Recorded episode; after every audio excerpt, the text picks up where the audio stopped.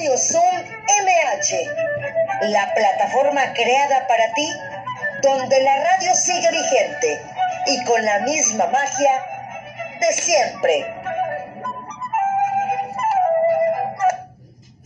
Hola, ¿qué tal? ¿Cómo están? Les saluda su amiga Marta Valero este 12 de octubre, Día de la Raza. Así es que tenemos un gran invitado, como lo pusimos en las redes sociales, así es que no te despegues porque esta próxima hora va a estar muy buena. Y bueno, las efemérides del día de hoy culturales, ya lo saben que aquí leemos las culturales, un 12 de octubre, nacieron figuras de la cultura como el fabulista Félix María Samaniego, la filósofa Edith Stein, el escritor Eugenio Montal y el tenor Luciano Pavarotti. Murieron el escritor Anatole France y el compositor Ray Conniff. El santoral del día de hoy es Nuestra Señora del Pilar. Así es que todas las pilis, una felicitación.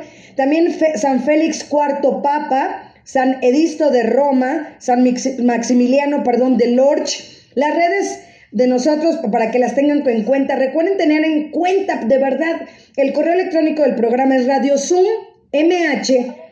hotmail.com el de Faros, faroscontigo arroba gmail.com.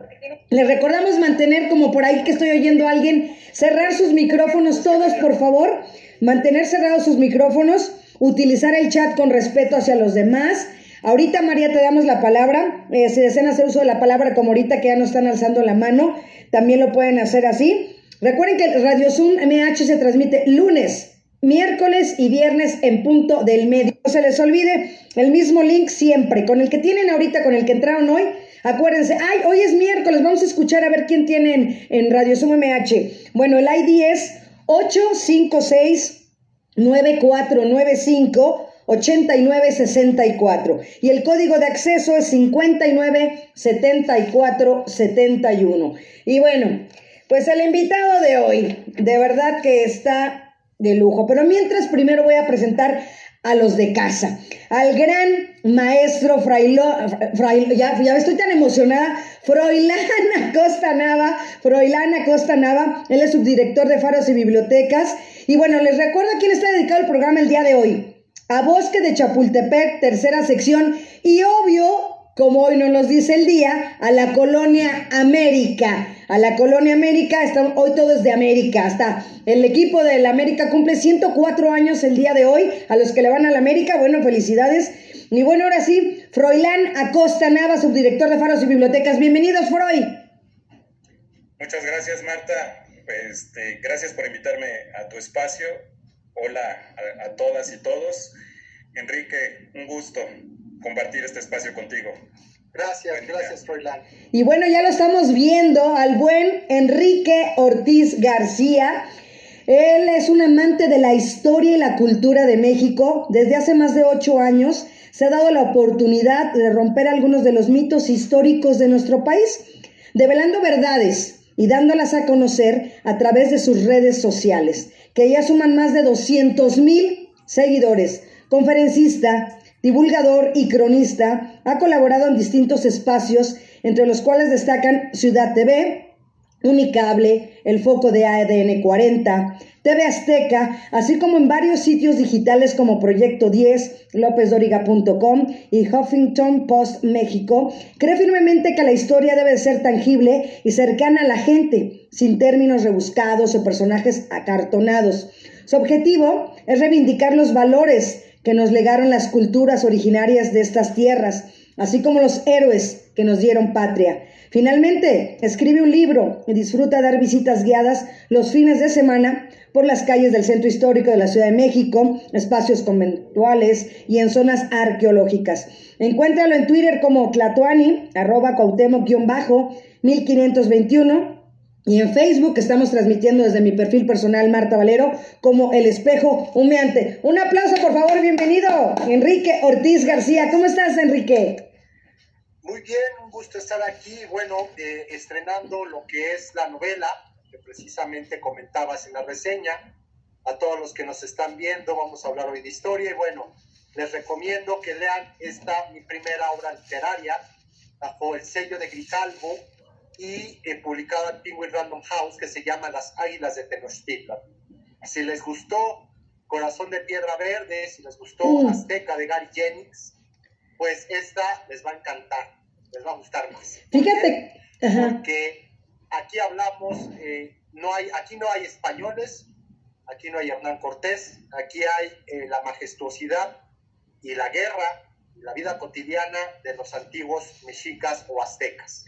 Así es, Enrique. Y fíjate que, primero que nada, me gustaría que nos hablaras de la portada, porque a mí me fascinó. Me encantó los colores, el diseño. ¿Cómo surge la idea del, del diseño? Eh, realmente la portada es una propuesta de la editorial, es una propuesta de la editorial y qué es lo que representa, bueno, podemos ver un templo, un templo eh, que se encuentra en Tenayuca, ¿no? Eh, se le conoce como la pirámide de Santa Cecilia y es una interpretación, una reconstrucción de cómo lucían los templos de los antiguos mexicas, los antiguos nahuas. Y bueno, luego se ve un cráneo, se ven estas plumas, las plumas, pues por siglos han sido el elemento característico de los grupos americanos para el europeo, ¿no? Principalmente eh, ha sido el elemento característico de los grupos americanos, ¿no? Por los nativos, los, los pueblos originarios, siempre han estado identificados con la pluma, ¿verdad? Porque, pues bueno, ellos usaban este, este elemento, este objeto en sus atavíos y en sus tocados. Entonces, bueno, decidieron poner estas plumas a manera, pues sí, de un penacho y, bueno, un cráneo. ¿Por qué razón un cráneo? Pues sí, es una novela con mucha acción, es una novela donde hay traiciones, donde hay conspiraciones, vamos a hablar ahorita de eso, pero también, evidentemente, como la historia de la humanidad, de los imperios, pues hay muerte y hay violencia, ¿verdad? Que también esto nos lleva a lo que ahorita está en boga, 12, 12 de octubre, día de la yo le llamo el día del encuentro de dos mundos, ¿no? unos le llaman el día de Cristóbal Colón, otros de la hispanidad, de la raza, pues también nos lleva este tema de la violencia hace 500 años a esta efeméride. Fíjate que hay una frase que empecé a leer la, a leer la novela, déjame decirte que me quedé picada, ¿eh? Me quedé picadaza al fin de semana, pero ya tengo tarea. Ah, te voy a leer algo que, me encantó, que dice, los secretos que se guardan como el agua que se conserva por mucho tiempo enferman al cuerpo. Me fascinó. Sí, sí, sin duda, ¿no? Y, y eso no nada más en un sentido individual, sino en un sentido colectivo, en un sentido de los pueblos y de las naciones. ¿verdad? Así es. Pues platícanos la historia, cómo comienza, porque, bueno, los rituales que tenían, como enterrar ese cordón umbilical de los varones, cómo era el de las mujeres también, porque me imagino que era diferente. Sí, los antiguos, si quieres empezamos con esta parte del cordón umbilical. Los antiguos nahuas, eh, algo importante, los nahuas son aquellos que hablaban náhuatl, y estamos hablando no solo de los aztecas o mexicas, sino de los tlaxcaltecas, ochimilcas, eh, eh, acoluas, no todos ellos eran grupos que hablaban el náhuatl. Entre ellos, las mujeres, que por ejemplo, si nacía una niña en la casa, una bebé, se le cortaba el cordón umbilical y se colocaba en el fogón, se enterraba en el fogón familiar, en la casa. Pero se acompañaba con eh, un un metate en miniatura, cucharas en miniatura, eh, eh, vasijas, ¿no? Todos los instrumentos, un uso, ¿no? Para, para lo que era hilar, hilar el algodón. Todo esto se hacía en miniatura y se enterraba con el cordón umbilical buscando que la niña pues fuera una gran mujer en el sentido de los antiguos nahuas, o sea, ser una gran hermana, una gran madre, una gran esposa, ¿verdad? los hombres, los niños, los bebés que nacían eh, del sexo masculino, a ellos se les cortaba el cordón umbilical, se hacían réplicas, miniaturas de escudos, de macuahuitz, un arma, lanzas, flechas, arcos. Y esas miniaturas se enterraban con el cordón umbilical en un campo de batalla. Pero tenía que ser un campo de batalla reciente, porque eh, dentro de la cosmovisión de los mexicas, lo más importante es que un hombre eh, fuera a batalla y que combatiera por los dioses, combatiera por la grandeza pues de, su señorío, de la Triple Alianza, y ofrendar su sangre a los dioses, ¿no? Eh, ya fuera a través del combate o a través del sacrificio humano. Entonces, esto era el anhelo de cualquier padre hacia su hijo varón o más, sí, del sexo masculino que había nacido. Y en esta novela, ¿no? en Las Águilas de Tenochtitlan, eh, uno de los primeros capítulos, pues va de eso. Nuestro personaje principal se llama un ocelote, él nace, eh, él es un plebeyo, su padre es un veterano de guerra ya retirado, y su cordón umbilical, eh, eh, pues lo tienen que llevar a un campo de batalla y eligen a su hermano mayor y a sus primos. Y entonces lo tienen que llevar a un lugar allá por la Huasteca veracruzana, donde había guerras, rebeliones, pero lamentablemente, pues sus primos y su hermano mayor desaparecen mientras están realizando esta encomienda. Desaparecen, evidentemente, no hay que decir su final, sino comentar que seguramente fueron atacados, fueron asesinados ¿no? por salteadores de caminos o por enemigos de los mexicas y desaparecen. Por lo tanto, este personaje llamado C o Celot, un ocelote, pues desde que tiene conciencia, él empieza a llevar esta carga de conciencia, eh, esta culpabilidad tan terrible que lo acompaña, porque por su culpa pues mueren sus familiares. Indirectamente, ¿verdad? Porque él no es el que organiza que vayan a, dejar su ombligo umbilical, pero les llama mis muertos culposos y bueno, es parte de cómo se va enriqueciendo este personaje que eh, a los 18 años entre los mexicas, al terminar sus estudios, eh, iban a la guerra. Tenían que cumplir con su servicio militar e iban a la guerra. Y le toca a este jovencito ir a pelear en contra de tres ciudades que se ubican actualmente en el estado de Guerrero. Ostomán, Alahuistlán y Teloloapan. Son tres ciudades chontales que se rebelan al poderío de los mexicas de la Triple Alianza, deciden dejar de pagar tributo, cierran los caminos a los comerciantes, del centro de México y deciden eh, no asistir a la entronización del nuevo gobernante de Tenochtitlan en 1486, que es ¿no? Ahuizot sube al trono, al Kpali, y de ahí eh, ellos deciden no ir. Entonces, este jovencito forma parte de los ejércitos mexicas que van a subyugar a sangre y fuego estas tres ciudades chontales. Pero mientras él va en esta, pues en esta marcha, es una novela épica, es una novela llena, bueno, tú ya la leíste, bueno, parte, yo no sé si ya toda, pero es una novela que te atrapa porque está llena de acción, está llena de, de, rituales y de la vida cotidiana de los antiguos nahuas. Este jovencito pues se entera de una terrible conspiración por ahí que amenaza la vida del gobernante de los mexicas, de los aztecas, y también amenaza el mismo resultado de la guerra. Entonces, él y otro militar, un capitán llamado Toscuecuex, pues hacen todo lo que está en su poder para impedir que se consume esta traición, esta conspiración.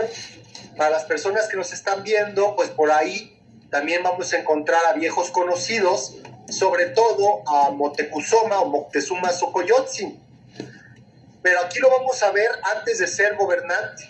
Aquí lo vamos a ver antes de conocer a Hernán Cortés.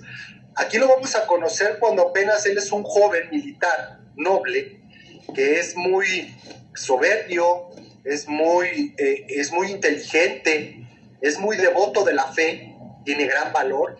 Eh, él sabe a dónde va, ¿no? tiene un camino bien trazado, un objetivo bien trazado, pero al mismo tiempo eh, es, es muy, busca el poder, todo el tiempo busca el poder y eso le puede traer muchos problemas en, esta, en esta guerra y en esta conspiración o traición que se empieza a gestar en el ejército mexicano. De eso va la novela, para los que nos ven, para que tengan una idea, Ahuizot es el papá de Cuauhtémoc. Ahuizot es el papá de Cuauhtémoc, Ahuizot es eh, el tío de Moctezuma. Ahuizot es el tío de Moctezuma, quien muere por una pedrada o asesinado por los españoles en 1520. Freud, ¿le quieres hacer alguna pregunta, Enrique? Sí, muchas gracias. Enrique, bueno, veo que esta documentación que haces en la en esta novela, que me imagino que este, te, ha de haber llevado, no sé, una, a un lugar, a distintos lugares a investigar, a ver este, distintos documentos, pero ¿qué, ¿qué, fue lo más sorprendente que pudo haberte dado? Digo, de la historia común que conocemos de los aztecas, de los mexicas, pero ¿cuál fue eh, algo que te sorprendió dentro de esta búsqueda para elaborar tu novela? ¿Cuál fue el dato que, que llegó a, cambiarte la perspectiva de lo que comúnmente conocemos, ¿no? Porque sabemos que de nuestra historia, tanto eh, la precolombina como la ya de la colonia, existen ciertos mitos y de repente que encuentre uno algún dato que de repente que nos hace cambiar la perspectiva de nuestra de nuestra visión de, historia. ¿Qué, ¿Cuál fue el dato que, que hizo este cambio? Yo, la, la, realidad es que, bueno, yo llevo investigando sobre el tema pues por más de 10 años. Y una de las motivaciones por las que yo dije, tengo que escribir una novela épica de nuestras culturas originarias, que es curioso porque Azteca, ¿no? El famoso libro Azteca, bestseller en el mundo y en nuestro país, lo escribió un norteamericano, sí. Gary Jennings. Corazón de Piedra Verde lo escribió un español, Salvador de Madariaga, ¿no? Entonces yo decía, bueno, hay que escribir como mexicanos algo, ¿no? Algo de nuestras, de nuestras culturas mesoamericanas. Y durante estos 10 años, pues me topé con un libro que se llama Guerra Azteca de Ross Hasek, de un académico antropólogo de la Universidad de Oklahoma. Y al leer este libro, pues te cambia completamente la perspectiva de la guerra en aquellos años. Todo el mundo pensamos que son, eran grupitos, ¿no? De 100 contra 100 que como podían marchaban y se daban unos catorrazos y ya con eso pues conquistaban una ciudad. Pues al leer yo este libro ya muchos años atrás me doy cuenta que no es así, que las campañas militares de los antiguos mexicas eran muy complejas, eran muy complejas. Por ejemplo, la unidad más grande del ejército de la Triple Alianza era un chiquipili que involucraba 8.000 hombres. 8.000 hombres sería como una división en un ejército moderno o un cuerpo en un ejército napoleónico, ¿no? Que es muy grande. Entonces, pues, tomando en cuenta esto, si un chiquipil era de 8.000 hombres, pues podríamos considerar que, eh, eh, bueno, Ross Hassik lo menciona, que los ejércitos podían ir de los 20, 30 mil hasta 40 mil hombres, incluso más si fuera necesario. La población de la cuenca de México a la llegada de los europeos en 1519, solo el Valle de México tenía una población estimada de un millón y medio de habitantes, más o menos. O sea, y todas las poblaciones que estaban en, la cuenca estaban dominadas por los mexicas. Entonces, pues solamente es cuestión de sacar números, la gran cantidad de hombres que disponían para la guerra. También algo relevante es, es mencionar que, por ejemplo, si había un ejército de 30.000 hombres, iban a marchar por lugares agrestes, o sea, como sierras, montañas, selvas, donde no había eh, puntos de abasto o donde no había ciudades importantes que les pudieran dotar de alimento. Si había un ejército, reitero, de, de 30.000 hombres, se necesitaban 15.000 cargadores. O sea, la mitad de los efectivos de guerra eran necesarios como cargadores, ¿no? los famosos tameme o tlameme, ¿no? Eh, y ellos podían cargar sobre sus espaldas con un mecapal entre 25 y 30 kilos de peso y recorrer también alrededor de 30 kilómetros al día, entre 20 y 30 kilómetros al día, dependiendo de las condiciones del terreno, ¿verdad? Si era montaña, si era fangoso. Entonces, pues eso es es muy interesante, ¿no? Eh, la logística de estos antiguos ejércitos, pues que incluso podemos decir que se asemejaban o tenían un grado de complejidad similar al de los europeos, ¿no? Al de los romanos, al de los persas, eh, eran ejércitos considerables. Entonces estos datos creo que a mí me cambiaron mucho la perspectiva de lo que eran nuestras antiguas culturas, este libro, estas lecturas que comento, incluso mi novela, te cambia esta faceta en donde todo lo mesoamericano está idealizado. Todo es religión, no hay guerra, todo es capturar prisioneros, el gobernante no puede ser desposeído de su, de su posición, el Huitlatuani, ¿no? Pues eh, todos eh, eh, en Egipto mataban, asesinaban a los grandes faraones que eran seres divinos, ¿verdad? En Roma, pues lo mismo sucedía. Incluso en Japón, pues el shogun también, ¿no? las pasaba complicadas. Entonces, ¿por qué no en esas tierras iba a darse lo mismo, ¿no? Entonces, estos datos son muy relevantes y también que había sitios, o sea, nuestras ciudades mesoamericanas tenían fortificaciones, tenían murallas. Eh, Huaquechula, ¿no? Huaquechula en Puebla, Hernán Cortés comenta que Bernal Díaz de Castillo era una ciudad fortificada con murallas. Tikal, en Guatemala, era una ciudad maya fortificada con murallas. Para no ir muy lejos, eh, Tulum, no sé si has, te has tenido la oportunidad de ir a Tulum, tienes que entrar por una muralla. Al entrar a la zona arqueológica, entras por una oquedad y entras a la zona arqueológica, pero es una muralla. Entonces, pues eh, pocas veces yo he visto que se aborde este tema por la academia o por los divulgadores, eh, pero había sitios, eh, o sea, en el cual, pues seguramente, aunque no se ha encontrado arqueológicamente ninguna escalera hecha de madera, ¿verdad? O tampoco se han encontrado puentes colgantes sobre los ríos, ¿no? Por el tipo de material que era madera, fibra de isle. Seguramente que había cuerdas y escaleras o algo similar para tomar las fortificaciones, ¿no? Si en todo el mundo, en todas las culturas hubo esto, ¿qué nos hace pensar que aquí en estas tierras eran incapaces de crear escaleras de madera o cuerdas, ¿no? Para superar una fortaleza. Entonces, de eso va la novela, eh, creo que es algo, pues es, terreno fértil, es posiblemente la primera novela épica de, las últimas décadas escrita en nuestro país sobre culturas mesoamericanas. Muchas gracias.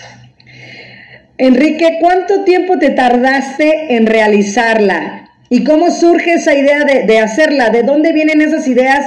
¿De dónde las tomaste?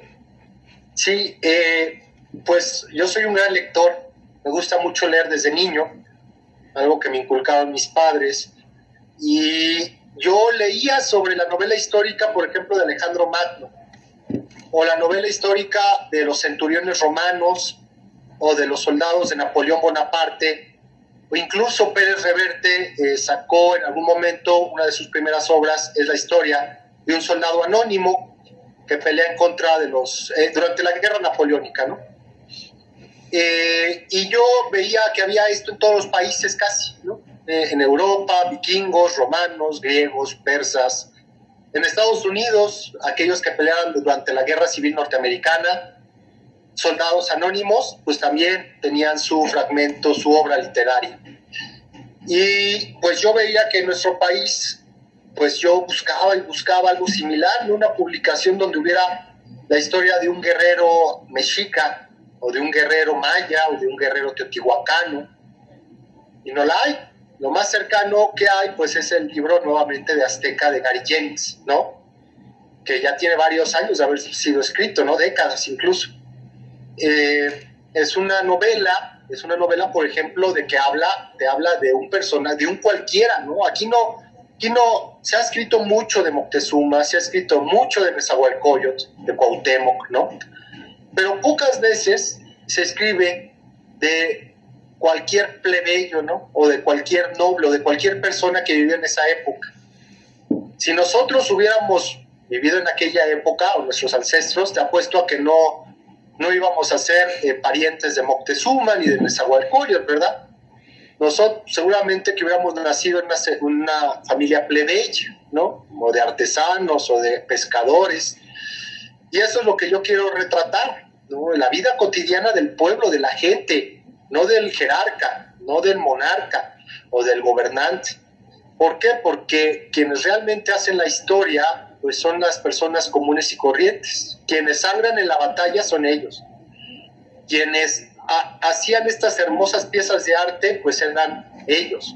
Y quienes cultivaban la tierra para que estos ejércitos y estos gobernantes pudieran expandir el imperio, pues también eran ellos, ¿no? Los plebeyos. los guerreros, los, artesanos y cazadores. Entonces, de ahí va la novela, ¿no? De este, de este tema de una vista, una nueva visión sobre nuestras antiguas culturas del posclásico, particularmente los mexicas. Pero por ahí también hablamos, ¿no? De otras culturas como la chontal, ¿no? De Guerrero, que de lo cual hay muy pocas investigaciones.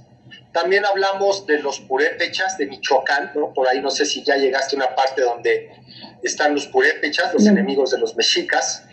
Eh, y también hablamos también de un pueblo que se llama los Yopis o Yopes, que se ubicaban en lo que actualmente es la zona de Acapulco. También se habla muy poco de ellos y bueno, todo esto se integra en una historia pues para darnos a conocer y sembrar esta semilla, este interés por leer más y evidentemente pasar un, un buen rato leyendo una buena historia, porque creo que si es una buena historia las críticas ¿no? de muchos lectores eh, dicen que, que les ha gustado mucho, incluso hoy se agotó ya en la plataforma de Gandhi. La plataforma digital de Gandhi eh, ya está agotado el libro, entonces pues son, son indicios muy positivos. ¿Qué importancia tenían las armas y los caballos en esa época? Bueno, acá no había caballos, ¿verdad? Eh, acá no había caballos. Evidentemente, las armas sí fueron muy relevantes, como en toda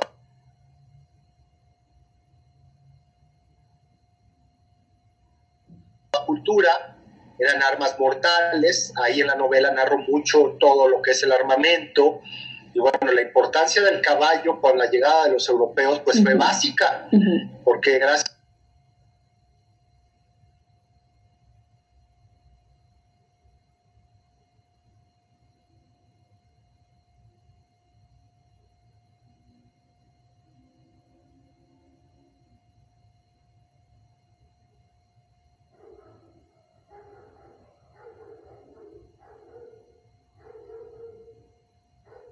gracias a al caballo, pues por ejemplo, eh, salieron vivos de la batalla de Otumba después de la noche triste, al uso del caballo.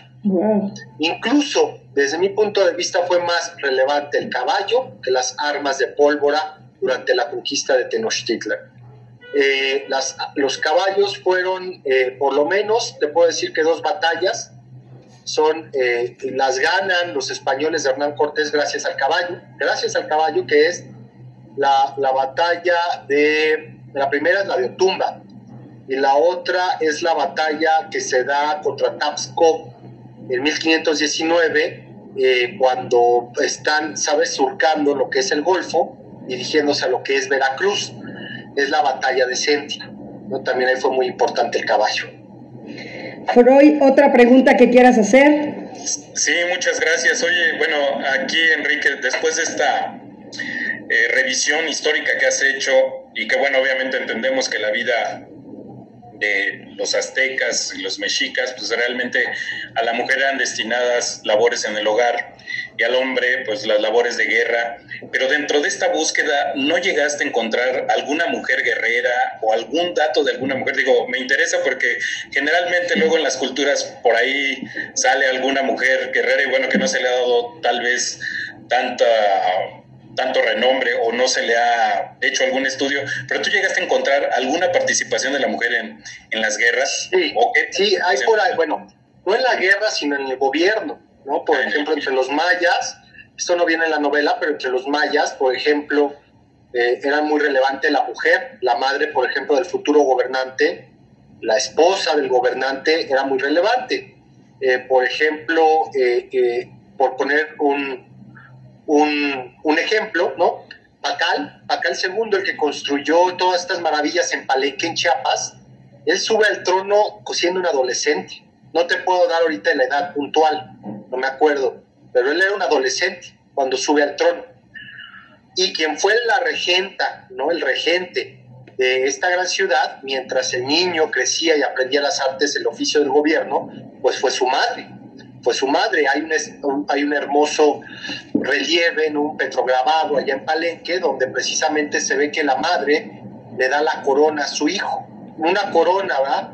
Que es un tocado con cuentas de jade y se la da a un niño o un adolescente, pues que es Pacal, Kinich Pacal II, ¿no? Por poner un ejemplo.